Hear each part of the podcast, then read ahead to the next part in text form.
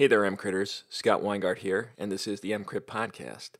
Today we are going to do an update on push dose pressors.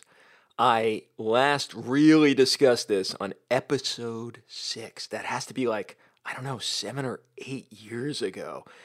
And uh, I think it's time to do a little uh, housekeeping, a little update. Now, what is the timing for this? Why am I doing this now? Well, in press, in Annals of Emergency Medicine, um, are a couple of papers. Well, one paper and one editorial on push dose pressors. And you're going to be seeing those. And I wanted to head off some of the commentary that I'm sure will result from these papers. There is additionally a letter to the editor in press at the American Journal of Emergency Medicine. And all of these, of course, are linked in the show notes at emcrit.org slash 205. Um, but so that is the context for this. Now, let's set the stage with a case. This is, of course, an imaginary case, but maybe based on uh, real cases that happened at the Janus General. But you get a 50 year old woman come in. She said her blood pressure has been running high over the past few days. And so today she's uh, taken a few extra of her hydralazine. Not in a suicide attempt, simply because uh, she's been noticing these high blood pressures and wanted to get control. Now, if you've listened to the podcast for any length of time, you know hydralazine is a uh, difficult to predict its effects medication. It is inconsistent, especially in its IV form, but seemingly in its oral form as well. And when this patient arrived, she was doing okay. She was speaking to us, but her blood pressure was reading 50 over 30. Now, this is not a patient who's fluid down. This is not a patient who needs blood. Uh, this is a patient with pure vasodilatory shock. Uh, you know what this patient needs. This patient needs to be put on a vasopressor. And since at our institution we could start peripheral vasopressors, uh, it should be like that at all institutions, uh, we immediately called for a norepinephrine drip. And so the nurses go to the med room to get that. Now, while that's occurring, the patient's next blood pressure is 40 over 20. And now the patient is unconscious. Uh, folks are grabbing the pads for the defibrillator, other folks are trying to find a pulse. But if you're a resuscitationist, you know what must happen now. All of that is secondary. This patient needs the immediate provision of a vasopressor the folks going to get the norepi drip can't be made to move any quicker than they already are. They already knew the severity of the situation and are moving as fast as they can. What do you do? Well, it's obvious what you do, but we'll get back to this case at the end of this podcast. So, push dose pressors, the idea of being able to have available for immediate administration vasopressors at known and proper doses to allow the temporizing of situations until you could get a real vasopressor drip or you could give the patient adequate load of fluid or blood while you could figure out what's going on with them.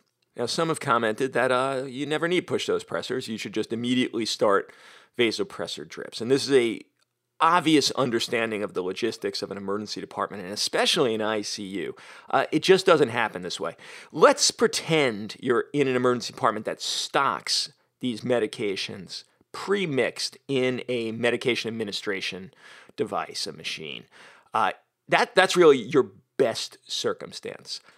I would argue that there is a number of minutes in which a resus ready ED should be able to get a vasopressor drip up. Uh, I'm going to say it's eight minutes. I don't know where that number came from, but it has just as much validity as all of the other regulatory crap we're held to when hospital evaluators come. And one day when I retire from clinical medicine and become a evaluation service for the resus readiness of EDs and ICUs, uh, which may or may not be on the realistic future job spectrum, uh, I will go and make up numbers just like all the other regulatory bodies do. And eight minutes seems like a reasonable number. What I wanted to say is five minutes. That seems much more uh, Ewing to uh, what I think is actually right, but just you know, due to the exigencies of some EDs and ICUs, I'll, we'll say it's eight. We'll give a little padding there. If it takes you longer than eight minutes to get a drip, you have major problems, and you're not actually, in my mind, a resus ready ED.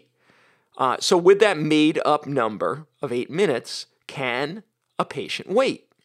And some can, and some cannot. Obviously, the patient in the case we just mentioned can't wait eight minutes. They can't wait eight seconds for the drip to be made. Now, in ICUs, a lot of the time, they don't even have any availability of these medications on the floor, on the unit. They have to call down to the pharmacy and get them sent up. And uh, in Janus General, a stat call to the pharmacy, a stat order will get you your medications within 45 minutes. Now, many times it's quicker than that, but it's almost always greater than 15 minutes. That's not acceptable for some patients. So, all the people that look at push dose pressors and say, I don't understand why you need this, these patients will do fine with their hypotension, are not talking about the same patients I am. I totally agree with them. Patients MAP slips post intubation down to 60. Yeah, you could probably wait them out. Maybe they need some fluids, maybe they don't.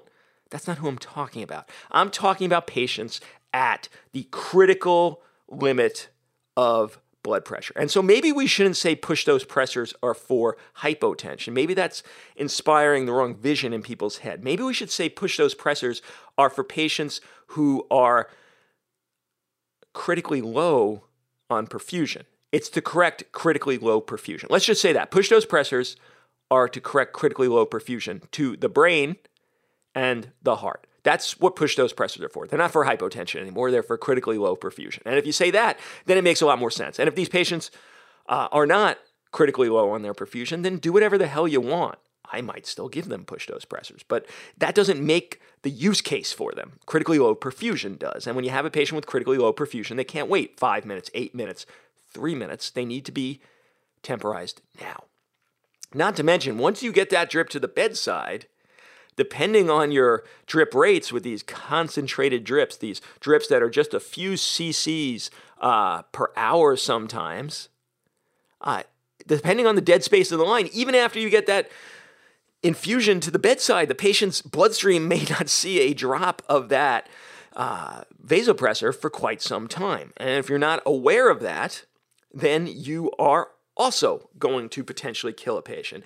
And you might want to just give them a little push dose of whatever infusion you've brought to the bedside by drawing it out of the bag and actually injecting it until you see it move from the port you've put the uh, IV drip into until it's actually touching their bloodstream. And I do that quite commonly when a drip is actually available but hasn't been started yet because otherwise I still have to wait minutes until the patient sees the results of their vasopressor drip. Okay, so this is who push dose pressors are for. They're for patients with critically low perfusion to their brain and heart, and they can't wait the five to eight minutes for a vasopressor drip. And I'll say, uh, there's nowhere better than Janus General at this. We have an EDICU, we have nurses that are incredible, and even then, a lot of times it takes four to five minutes from the time you ask for it till the time a drip touches a patient's bloodstream, and some patients won't wait. Okay, so enough introductory crap. Uh, let's discuss the first article that's in press in the annals. And this is called Safety Considerations and Guideline Based Safe Use Recommendations for, in quotes, bolus dose vasopressors in the emergency department. The lead author is Devin Holden. These authors are primarily PharmDs. There's one MD on the paper, um, but they're primarily PharmDs. Is this a good paper? Yes, this is an extremely good paper. Everyone should read this. You should adopt most of the recommendations. Now, there is a slightly negative bias uh, in this paper against uh, doc's capability to draw up, mix, use medications. It may be a true bias, it, but the paper does read that way. There's a uh, very slight, not like, you know, going to bother you that much, pro PharmD bias. I'll talk about my vision of PharmDs in the emergency department towards the end of this podcast, uh, but there definitely is a pro PharmD bias. That bias, I think, is also understandable and may be true. So, with those provisos, uh, read this paper. Now, I'm not going to go through the entire paper. I've linked to it in the show notes. You should just read it because if I go through it, you might decide not to read it, and you should because what it does is establish a very good operational framework for making a guideline for your ED or ICU for the use of push dose pressors. And while there is some like negative cast towards their feelings about it, they're like, I think accepting that this is here to stay and therefore give you all the ways to make this happen safely, and you should just adopt almost whole cloth the things they recommend. Now, just a few points about the article. They mention in a few different places a prohibition against pre filled saline syringes being used to mix up your push dose epi. Now, they didn't say exactly why. I can intuit why. And uh, this points to another potential problem uh, with the use of push dose epi that I have not pointed out in the original podcast, podcast number six. So let me mention it here. You should never, if you're using push dose epi, after you've used 10 cc's, and if you're using all 10 cc's of push dose epi, uh, then you got to wonder if you're doing something wrong because you shouldn't be going that far in push dose epi. But let's say you did, and then you decide you're going to mix up more, and you have a syringe already labeled, and you say to yourself, "Who? I'm just going to redraw up another 9 cc's of saline and another cc of that same cardiac epinephrine, and I'll have another 10 cc's of push dose epi." Don't do this. Uh, why? Okay, you have to imagine a syringe in your head. Imagine a syringe. Now, the syringe is coming out of the package sterile. And now you pull back on that plunger to draw up 9 cc's of saline. And then you pull back one more cc to pull up that epinephrine. And then you shake, shake, shake, shake, shake. And now you have your push dose epinephrine. Well, the actual plunger of that syringe is no longer sterile. You understand why? You've pulled it all the way out, right? It's now touched air, it's touched your hands. It might be put down on a desk. Uh, with those 10 cc's in it, the plunger is touching everything. Then, each time you inject using that plunger, uh, you're moving that dirty plunger into the barrel of the syringe, but it's okay because it's not touching any of the delightfully sterile medication. But if you now decide you're going to redraw into that syringe to make up another push dose epi, you've already contaminated the inside of that syringe. And now that new batch is no longer sterile, which is why you should never do that. It's a one time use for any syringe. You could pull back once, and then you could push once, and then that's it. You throw it away and you start again. I imagine that is the same prohibition they are mentioning for pre-filled saline syringes. Now, in this case, you would only be contaminating one cc of the barrel, and not to mention the fact that every time you see nurses, and I don't know, maybe PharmDs as well, uh, I'm not sure about this one, but every time you see them drawing medications from a vial, they're always pulling some air into the syringe, injecting that air into the vial, and then pulling back to get the drug, which is contaminating the syringe. We see this all the time. But it's why I've always uh, been pretty careful to say don't use the pre filled syringes, draw 9 cc's of saline into a fresh, clean syringe, and then draw up the 1 cc of cardiac epinephrine. Um, I've done that because I don't want to be condemned by the PharmDs, uh, which is not to say that uh, I have not witnessed people using the pre filled saline syringes, and it's probably okay, but don't do it. at least don't do it if we're going to publicly declare how to do this. So that's one uh, just point made in the article is they didn't really explain it and they didn't prohibit redrawing into the pre-labeled syringe after you've used an entire syringe. So I'm making that point here. The other thing I, uh, the only other thing really I disagreed with on the article is they have these very nice um, policy boxes for both phenylephrine and epinephrine. But the phenylephrine is at a non standard concentration. Uh, they are actually mixing the phenylephrine in this box up at 40 micrograms per ml. I mean, which is fine as far as it goes. But to my understanding, in the anesthesia world, which is where all of this came from, uh, phenylephrine standard mix is 100 micrograms per ml. That is as far as I know. Now, it might be that I'm wrong. And at this particular institution, their anesthesiologists are using 40 micrograms per ml, in which case this makes a lot of sense. But uh, it just seems every anesthesiologist I've spoken to, it's always in these phenylephrine or neo sticks, as they're called, 100 micrograms per ml. And if that is true of the case at their institution and they're mixing up a 40 microgram, uh, that's problematic. But even if that's the case, um, then putting it in the literature uh, for other folks to adopt at this 40 microgram per ml uh, may cause problems. So, what I advocate everyone do is speak to their own anesthesia department because in an ideal world uh, anyone coming down from an, another department in your institution saying oh my gosh this patient's profoundly hypotensive after i just intubated him get me a neo stick uh, should expect the same exact concentration whether in the or the icu or the ed so uh, what i would recommend is before you adopt these boxes and you'll see what i'm talking about if you go to the article make sure the institutional dose at your place is 40 micrograms per ml, or just you adjust everything in there to get the standard mix of 100 micrograms per ml of phenylephrine. Aside from that, uh, I'd say this article should be used at every ED using push dose pressors. Okay, now I imagine published in that same uh, journal month of the Annals of Emergency Medicine, when that article comes out, will be an editorial uh, by Jon Cole. Uh, now, also, in this editorial, nothing incorrect was said, but there is definitely a tone of anti push dose pressors in this editorial. And it's fine. Um, again, there's an acknowledgement that this probably is going to be used. Why is it probably going to be used? Because anyone who's a resuscitationist who has thought through the problem highlighted in the case at the top of this episode, which is uh, patient going to die or at least go unconscious, maybe go into cardiac arrest, uh, while waiting for a vasopressor drip needs something, regardless of what that something is, to temporize the situation. And uh, one of the answers is push dose pressors. We'll talk about some of the other answers later on. Um, there's this real uh, stressing in both of these, the editorial and the article, that there's no literature for this except for like two retrospective trials. Yeah, eh, plus, you know, the enormous body of literature in the anesthesia world. But yeah, I understand diff- different specialties, and and uh, Dr. Cole actually highlights this.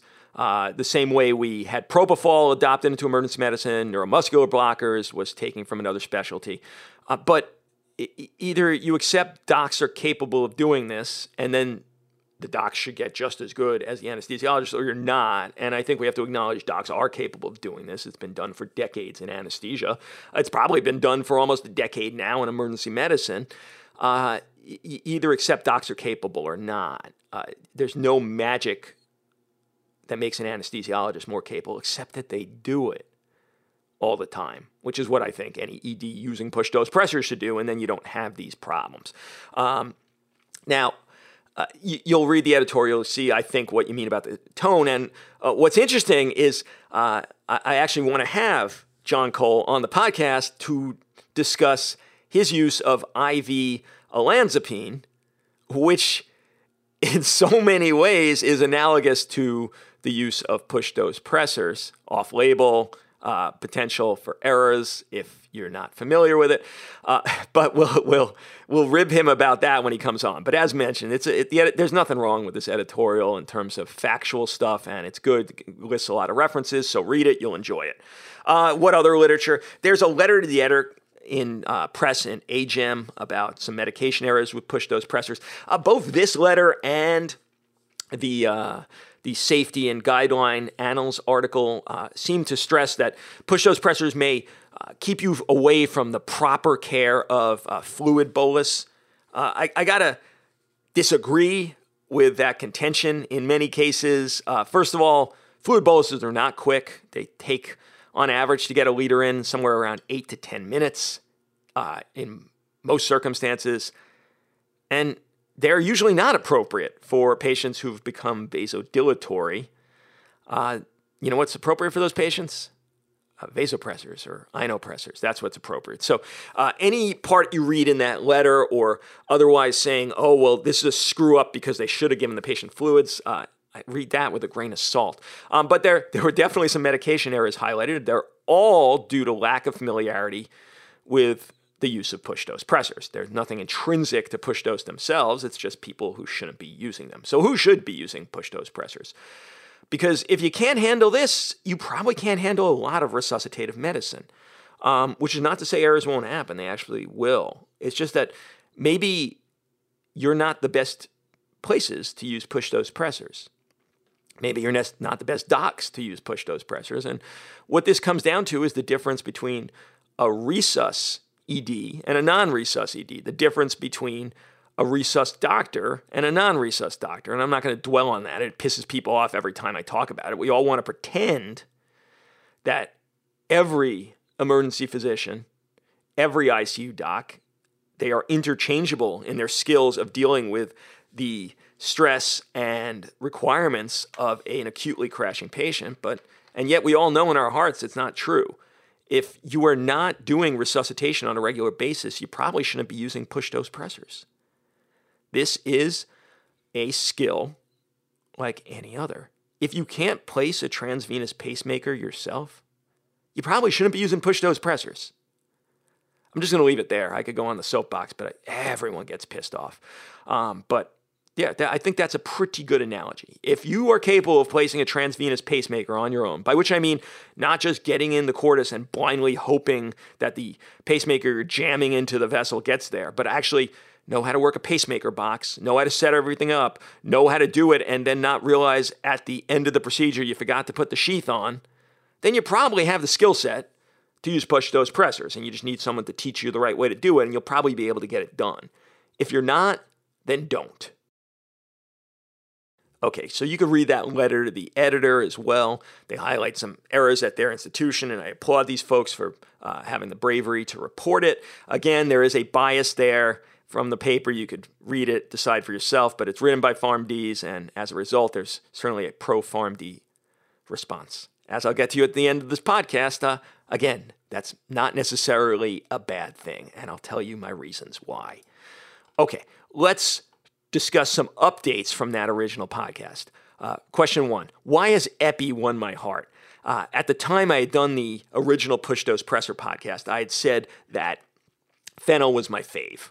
Why was Phenyl my favorite at that point? Uh, because I had just worked, I had spent a year with the best anesthesiologists I've ever encountered. They almost exclusively use phenylephrine. That's what I was taught over the course of those seven or eight years since that podcast, I have come to love Epi almost exclusively. If I had to get rid of one, I would certainly get rid of the phenylephrine. Um, at the time, I was doing that podcast. We had to mix our own phenylephrine. Since then, at both my old and new institution, uh, we have premixed phenyl, so that's not as much an issue, but that was one of the reasons for a few years there. I had to mix all my own phenyls. I saw residents like keeping bags of phenylephrine around uh, after they had mixed them to use on, you know, the patient for you know, I'll just keep this bag around and anytime I need it. Uh, that that's not allowed. In fact, one of the things from that safety and guidelines paper is you get an hour on these max.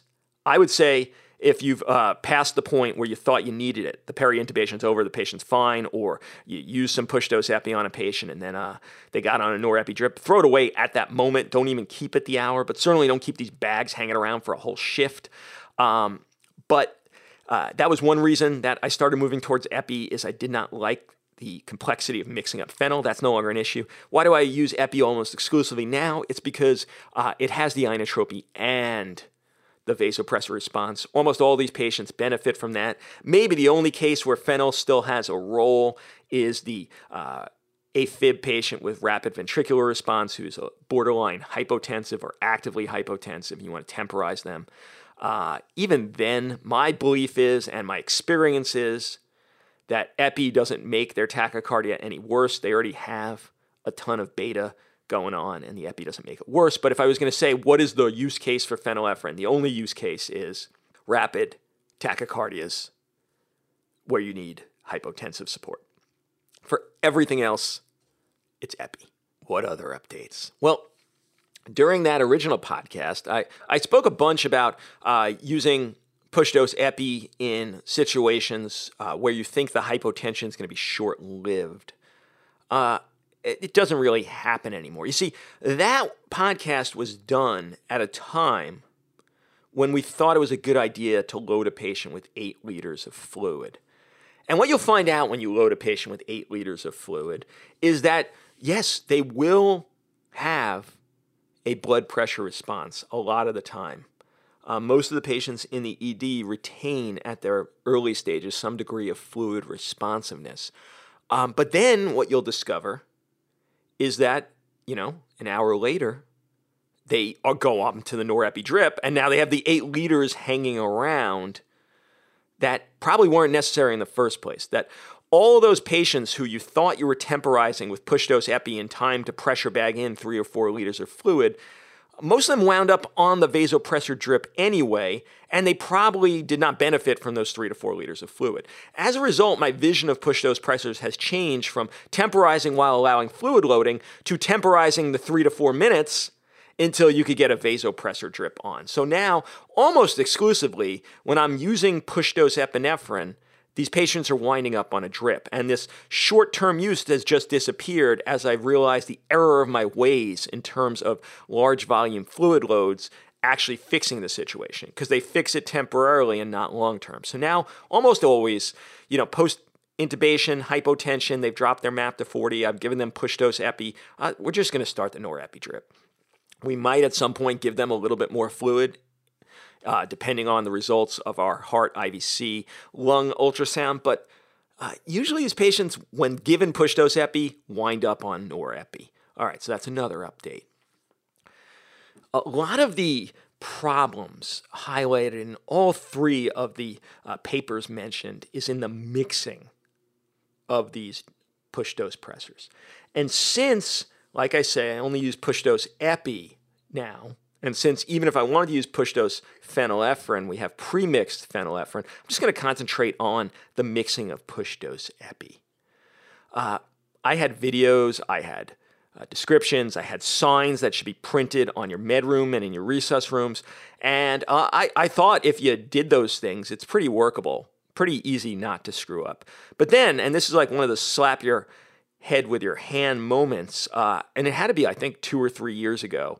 Uh, a guy named Danny, a paramedic who goes by the name, uh, the misnomer Dr. Goodleg, made a suggestion that was so brilliant and so obvious that it just like pained me that I didn't see it myself. But uh, what he suggested is why don't you put the mixing instructions on the label? Oh, duh. How come I didn't think about that? And that's what we did ever since. And now, uh, if you go to the show notes, emcrit.org slash 205, you'll see uh, one of the labels we use. It says push dose epinephrine, 10 micrograms per ml. And then in a little box, it says mix 1 ml of cardiac arrest epi, 100 micrograms per ml, in 9 mLs of normal saline and shake well. The mixing instructions are on the label. So when you're going to mix up push dose epinephrine, you get the sheet of labels you look at the mixing instructions, you mix it, and then you put the label on the syringe. And this, I think, takes away all of the mixing errors out there if you do it this way. Okay, let's go back to our case at the top. Let's say you had not mixed up push dose epinephrine on that patient who took a few extra hydralazine and now has gone unconscious from hypotension. Well, you could take the, you know, 30 seconds to a minute to mix up push dose. But uh, if you haven't done it beforehand, it's probably not a good time to even wait those 30 seconds. What you want to do is you want to open your code card. There should be a code card immediately available to any resus room. You want to take out your cardiac arrest epinephrine, and then you want to push 0.5 mLs of the cardiac arrest epinephrine.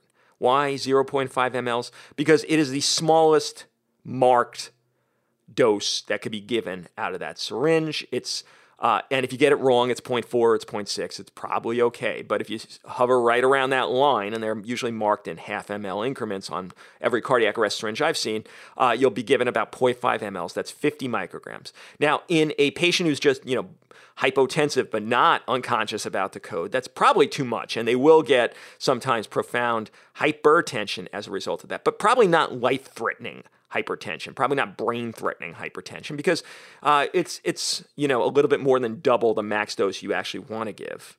It's much better to give the push dose dilution and actually give 5 to 20 micrograms of the epi. But this has saved my ass on numerous occasions. I've mentioned it on the podcast a number of times. They never give the milligram of epinephrine to this kind of patient.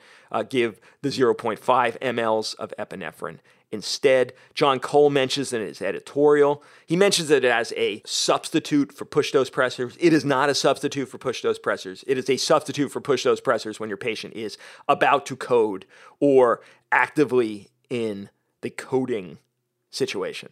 And I've done it. I will continue to do it when I have not already mixed up push dose epi. But in these circumstances, a patient about to code who you've already mixed up push dose epi, it makes a lot more sense to give 2 cc's of the push dose epi. Okay, let's talk about the dirty epi drip.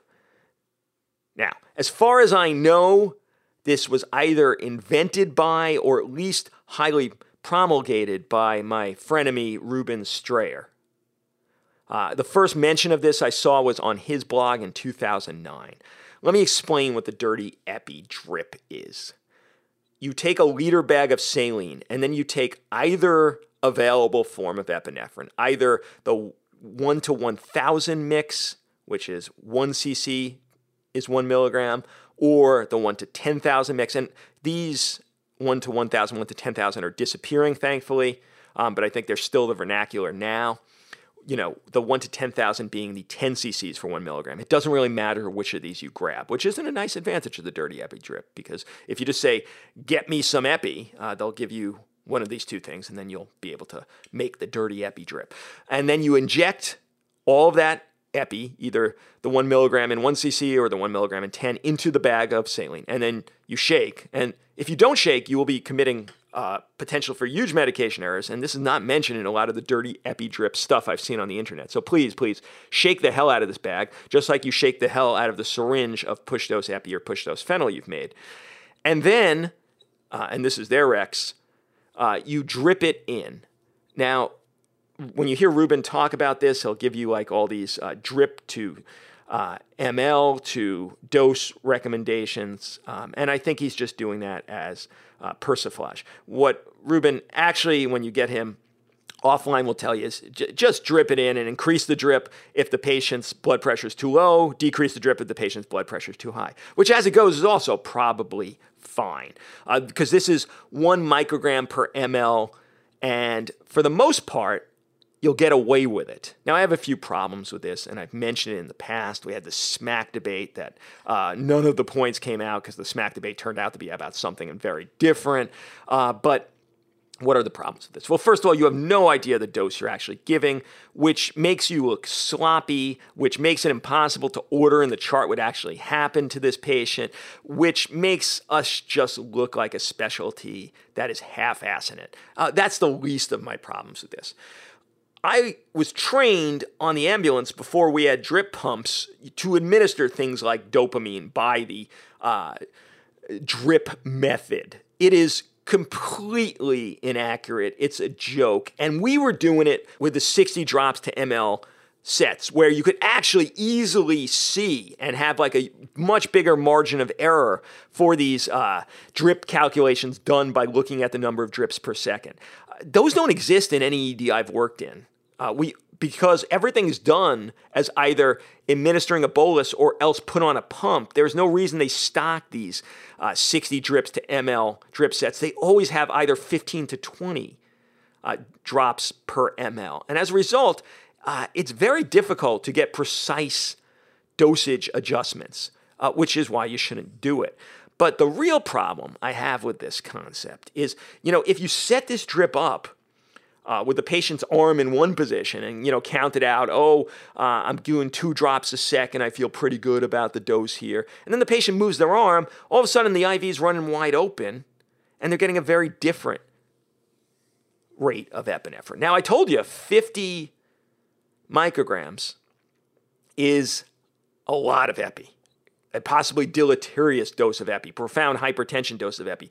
It is super easy to get 50 micrograms of epi in through this dirty epi without even having anything untoward happen, um, which is not even to go into the fact that uh, very rarely in these mixing instructions of the dirty epi drip is anyone labeling these bags in a clear fashion. And uh, it's not difficult to imagine, and I'm sure it's already happened somewhere, that someone decides, oh, this patient needs more fluid. I'm going to squeeze that bag of saline. I'm going to pressure bag the bag of saline uh, that has the epi in it. That would be bad, bad the whole point of this dirty epi drip, and, and this is actually espoused by all the people who recommend it, is you could drip it in and not have to worry about paying attention to it. This is ridiculous. Now, I think the reason this is recommended, and in fact, Rubens actually said this outright, is a misunderstanding of push dose epinephrine or push dose pressors in general. See, the dirty epi drip is in response to the same problem that push dose pressors are in response to. Is we everyone who uses either has identified they need something in the five to eight minutes until the drip comes to the bedside. But when Ruben talks about this, he mentions push dose pressors lasting seconds. And I guess in his mind, what you're having to do is every like 30 seconds give another dose of push dose pressors. That's not how they work, they last minutes. Uh, sometimes uh, they last you know, up to 10 minutes. Now, I don't see that that often, but what I usually get is I get three to five minutes. And since I've told you every resus ready ED should be able to have a pressor drip up within eight, generally you're giving one to two doses of push dose epinephrine, uh, not 30 or 40 as Ruben has kind of uh, indicated by his timing recommendations. Now, if I could really you know, piece out some of the stuff Ruben said, it seems like in some situations they can't get the vasopressors to the bedside within the eight minutes, and they're just using the push dose pressors for extended periods of time. This, in my mind, is not a good idea. Now, what you could do instead is, and what I did do at my old shop before Janet's General, is I just learned to use the drip pumps, and you should do this. And this is not hard. And if you wanted to mix up your dirty epi drip and then put it into a pump, well, that would be fine. That would be great. You can't remember the hospital drips, uh, you know, the eight uh, milligrams and 250 or the four milligrams and 250 of your standard hospital epi drip or you know the one milligram and 100 cc's whatever your hospital uses. You can't remember oh I, I, I just can't remember what should i do? And you just said to yourself okay well i'll, I'll mix up this dirty epi drip it's going to be one microgram per cc and i want 10 micrograms uh, you know per minute and i know this pumps by hours so i'll give uh, 600 cc's an hour. And you know how to use the pump. It's really really not that hard. Anesthesiologists are doing it all the time. That would be a great use of dirty epi. I got no problem with that. Now, one should argue that if you can mix up uh, dirty epi, you probably can mix up the hospital's designated epi, but I'm not going to go there. So you mix up the dirty epi drip, you put it on a pump. That's one way to solve the problem. Got no problem with that. That's why pumps were invented.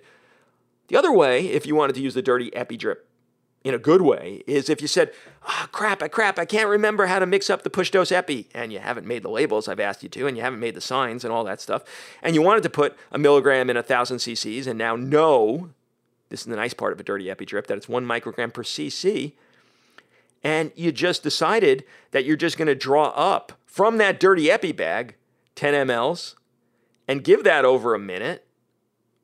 Draw up 5 mLs, give that over a minute drop even 20 mLs in a 20 cc syringe and give that over a minute.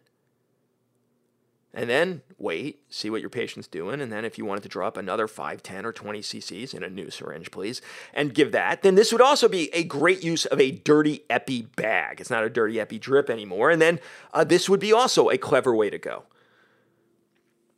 Let me give you another option if you just can't handle the mixing. Um, many places, not in the United States that I know of, but uh, across the world, my friends in Iceland have mentioned this, and other places as well, they use push dose norepi.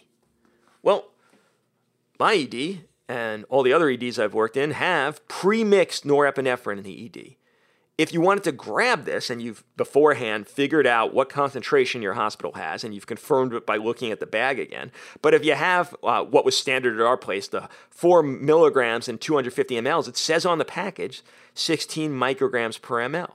Well, you could draw up half to one ml of that, 8 to 16 micrograms in norepi, and push that over a minute.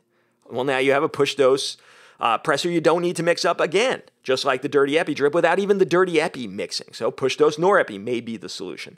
But all of this is in service of saying that you need, you need, you need a way to fix the situation between the time span of zero to however long it takes to get a vasopressor drip to the bedside, and you should have one way for your ED.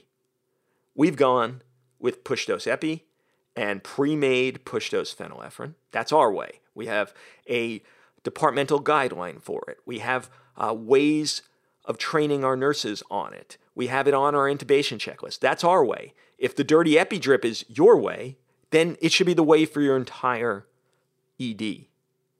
If you want to do this push dose norepi thing I just told you about, that should be the way for your ED. Having multiple ways per provider is the way you get these medication errors. So I totally agree with the articles on that.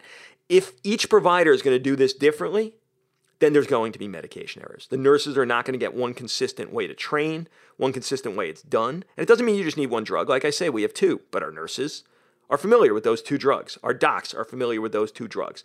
Pick a way, make an institutional guideline. You could use all of the uh, pre made ones from the Annals article, and then just Agree to it amongst all your providers and use that as your temporizing measure. I don't think dirty epi should be your solution. Okay, ED pharmacist, and then we'll stop because this is already run way longer than a normal uh, EMCrit episode. I love ED PharmDs. We have an ED PharmD at our current shop. Uh, so helpful, so useful, such a valuable part of the team. But at our place, and I think most places, they are not there 24 hours a day, seven days a week. And if that is the situation in your shop, then I'm going to make a recommendation for all ED PharmDs. Don't do the work of making medications. If you're not there every moment of every day, don't mix the meds. A lot of these articles, the, if you read between the lines, they'd be saying docs shouldn't be mixing the meds. Maybe even nurses shouldn't be mixing these meds in critical situations. The PharmDs should be mixing the meds. That is the bias I alluded to earlier. And they're right in the sense that uh, there's probably less potential for medication error if that was the situation until the PharmDs aren't there at night. They aren't there on Saturday or Sunday. And now all of a sudden you've increased the potential for medication error you've made it more likely there will be medication errors. The presence of PharmDs, I think, increase medication errors if they are the ones doing the work when they're there. So, what should the PharmDs do instead? Because I can't be clearer. I think PharmDs should be in the emergency department, should be in the ICU definitively, but they're not there all the time. My take is the PharmDs, every time there's a critical medication that needs to be mixed, whether it's TPA, whether it's Kcentra, whether it's push dose pressors. They should be supervising the nurse or doctor in the creation of these medications, in the mixing of these medications. That would be their ultimate role. Because then instead of de-skilling the department, they're upskilling the department. Instead of stealing the experience while they're there and then actually leading to nurses and docs less capable when they're not. They are actually increasing it. And since they're taking a teaching and supervisory role, they're going to be a force multiplier for that emergency department. They will uh, get rid of bad medication mixing uh, habits. They will actually inspire proper technique in the folks that are around them. This would be the ultimate use of PharmDs. So I'm going to make a plea. Every ED Farm D listening to this or reading these articles, don't mix up the push dose pressors. Don't mix up the TPA. Don't mix up the Kcentra. Have one of the line clinicians do it under your supervision. Make sure they're doing it right. Make sure there's no medication errors, but make them do it so that when 1 a.m. rolls around and the stroke comes in, they'll do it right. When 3 a.m. rolls around and the patient with a head bleed on Coumadin comes in, they'll still have the skills to mix up the prothrombin complex concentrates. Okay, I'm sure there's going to be some comments on this episode. please put them in the show notes at emcrit.org slash 205. Oops, almost forgot. Case resolution.